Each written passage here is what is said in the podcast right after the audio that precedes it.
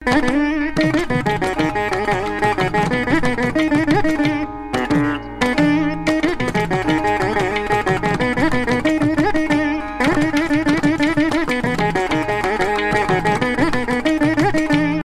நீங்கள் கேட்டுக்கொண்டிருப்பது தமிழோசேஃபம் உங்களோடு பேசிக் கொண்டிருப்பவர் உங்கள் அன்பின் முனைவர் ரத்னமாலா புரூஸ்.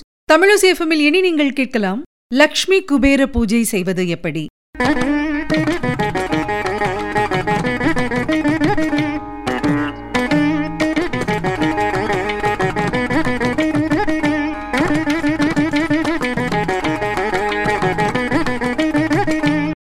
அவரோட வீட்ல செல்வம் பெருகிறதுக்கும் சேர்ந்த செல்வம் கரையாம இருக்கிறதுக்கும் அவர் செய்ய வேண்டிய மிகச்சிறந்த பூஜை எது அப்படின்னா லக்ஷ்மி குபேர பூஜை.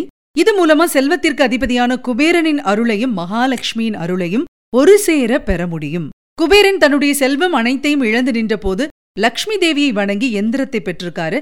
அந்த எளிய குபேர பூஜையை விரதமிருந்து செய்யும் போது நிச்சயமா ரொம்ப ரொம்ப நல்லதெல்லாம் நடக்கும். இதை செய்யறதுனால பாத்தீங்கன்னா கடன்கள் தீரும் செல்வம் பெருகும். வருஷத்துக்கு ரெண்டு தடவை செய்யும் பொழுது பணத்தட்டுப்பாடு இருக்காது. வட இந்தியாவுல பாத்தீங்கன்னா தீபாவளி அன்னைக்கு ராத்திரி குபேரனை விசேஷமாக தங்க வெள்ளி நாணயங்களை வச்சு வழிபடுற பழக்கம்லாம் இருக்குது. தீபாவளி அன்னைக்கு குபேர பூஜை பண்றது ரொம்ப ரொம்ப நல்லது. ரெட்டிப்பான பலன்கள் தரும் அப்படின்னு சொல்றாங்க. அது மட்டும் கிடையாதுங்க இந்த தீபாவளி தினத்துல தான் சிவபெருமான் தன்கிட்ட இருந்த நிதி குவியல்களை குபேரன் கிட்ட கொடுத்து நிதிகளின் தலைவனாக பதவி ஏற்க பண்ணியிருந்திருக்காரு. அதனால லக்ஷ்மி குபேர பூஜை செய்யறதுக்கு மிக மிக உகந்த நாள் எது அப்படின்னா தீபாவளி திருநாள். இதை தவிர சித்திரை வைகாசி ஆணி ஆவணி கார்த்திகை மாதங்கள்ல பூரட்டாதி நட்சத்திரம் வர்ற நாள்ல பூஜை செய்யறது ரொம்ப ரொம்ப நல்லது. இந்த பூஜை செய்யறது ரொம்ப ரொம்ப எளிதான விஷயம். ஆனா இதனால கிடைக்கப்பெறும் பலன்கள் அப்படின்னு பாத்தீங்கன்னா ரொம்ப ரொம்ப பெருசு. சரி இந்த பூஜையை எப்படி செய்யறது அப்படின்னு பார்க்கலாம் வாங்க. இந்த குபேர பூஜையை தீபாவளி அன்னைக்கு சாயங்காலம் செய்யணும். தீபாவளியோ இல்லனா மத்த நாட்களோ எதுவானாலும் நீங்க பூஜை செய்ய தேர்ந்தெடுத்திருக்கக்கூடிய அந்த நாள்ல காலையிலேயே எந்திரிச்சு நீராடிட்டு உங்க வீட்டு பூஜை அறையில குலதெய்வத்தை மனசார வேண்டி தீபம் ஏத்தணும். அடுத்து இந்த பூஜை தடைப்படாமல் நடக்கணும் அப்படின்னு மகா கணபதியை வேண்டி தொடங்கணும். அதுக்கப்புறமா மனை பலகையை எடுத்து அதுல குபேர கட்டங்களை வரைஞ்சு எண்களையும் எழுதணும். கட்டத்தை குங்குமத்தால் வரையறதும் எண்களை அரிசி மாவால் எழுதுறதும் சிறந்தது. மகாலட்சுமி தேவியை குறிக்கிற விதமாய் ஸ்ரீ என்னும் எழுத்தை மஞ்சள் பொடியால எழுதலாம். இந்த கோலத்துக்கு பேர் தான் குபேர எந்திர கோலம் அப்படின்னு சொல்லுவாங்க. இது வரைஞ்சதுக்கு அப்புறமா கட்டங்களின் உள்ளே எண்களுக்கு பக்கத்துல ஒரு நாணயம் வைக்கணும். நாணயம் எண்களை மறைக்கிற மாதிரி வைக்கக்கூடாது. அதனால அதுக்கு ஏத்த மாதிரி கட்டங்களை முன்னாடியே வரைஞ்சு வச்சுக்கோங்க. நாணயம் என்பது மகாலட்சுமியோட அடையாளம். ஆகையால் நாணயத்தை வைக்கின்ற பொழுது குபேர எந்திரத்தில் திருமகள் எழுந்தருளி இருப்பதாக ஐதீகம். லக்ஷ்மி குபேர பூஜை அப்படிங்கிறது வேத மந்திரங்கள் ஓத கலசம் வச்சு செய்யப்பட வேண்டும். அதனால லக்ஷ்மி குபேர படத்தை வச்சு ரெண்டு பக்கமும் குத்து விளக்கு ஏத்தணும். இந்த படத்துக்கு முன்னாடி பெரிய வாழை இலைய வச்சு அதுல நவ தானியங்களை தனித்தனியா பரப்பி வைக்கணும்.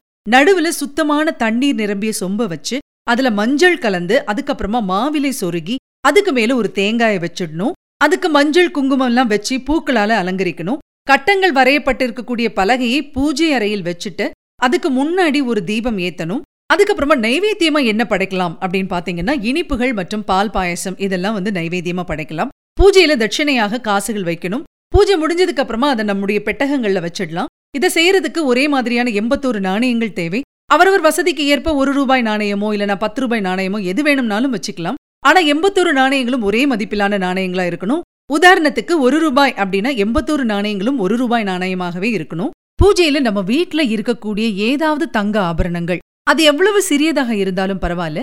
புது தங்கமா இருந்தா அதை அப்படியே கொண்டு சுவாமி படத்துக்கு முன்னாடி வைக்கலாம். பழைய தங்கம் தான் இருக்கு அப்படின்னா அதை தண்ணில நல்லா நனைச்சிட்டு அதுக்கப்புறமா அதை தொடச்சு சுவாமி முன்னாடி வைக்கலாம். வீட்ல தங்கம் இனிதான் வாங்கணும் அப்படின்னு நினைக்கிறவங்க உப்புக்கள் வச்சு வழிபடலாம் அதுக்கப்புறமா பணக்கட்டுகளையும் அதுல வைக்கலாம். பணக்கட்டுகளையும் கட்டுக்கட்டா வைக்கணும் அப்படின்னு இல்ல.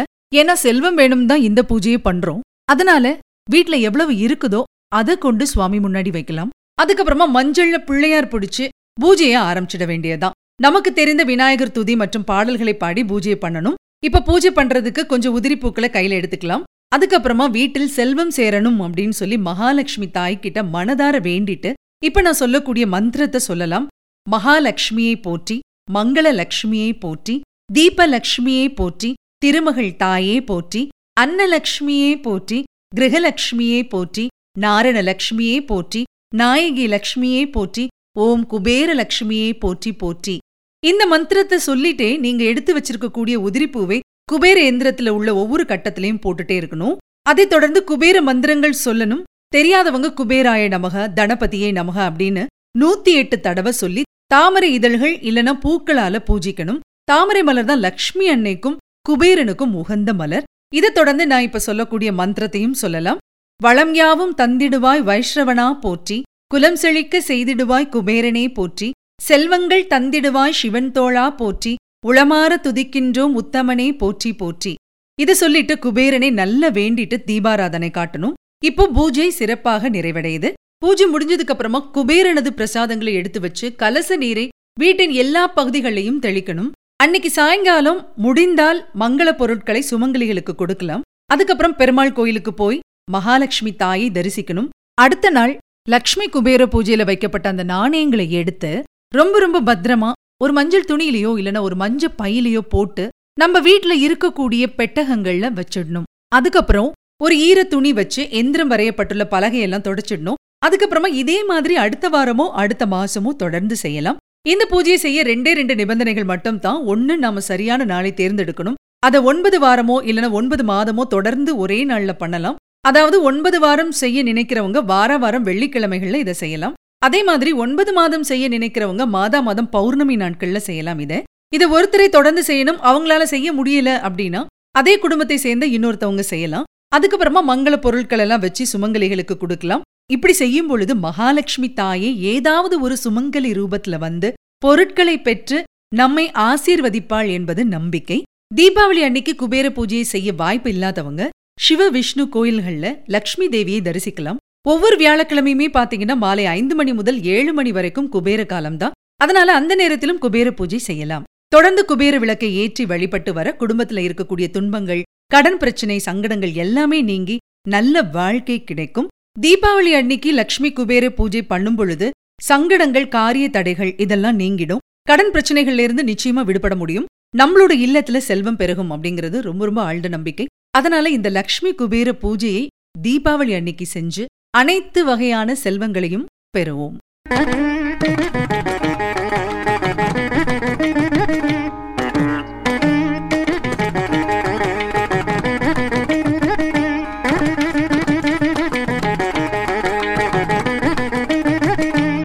நேர்கள் இதுவரை கேட்டது லக்ஷ்மி குபேர பூஜை செய்வது எப்படி? வழங்கியவர் உங்கள் அன்பின் முனைவர் ரத்னமாலா புரூஸ். தொடர்ந்து இணைந்திருங்கள் இது உங்கள் தமிழோ சேஃபும் இது எட்டு திக்கும் எதிரொலிக்கட்டும்.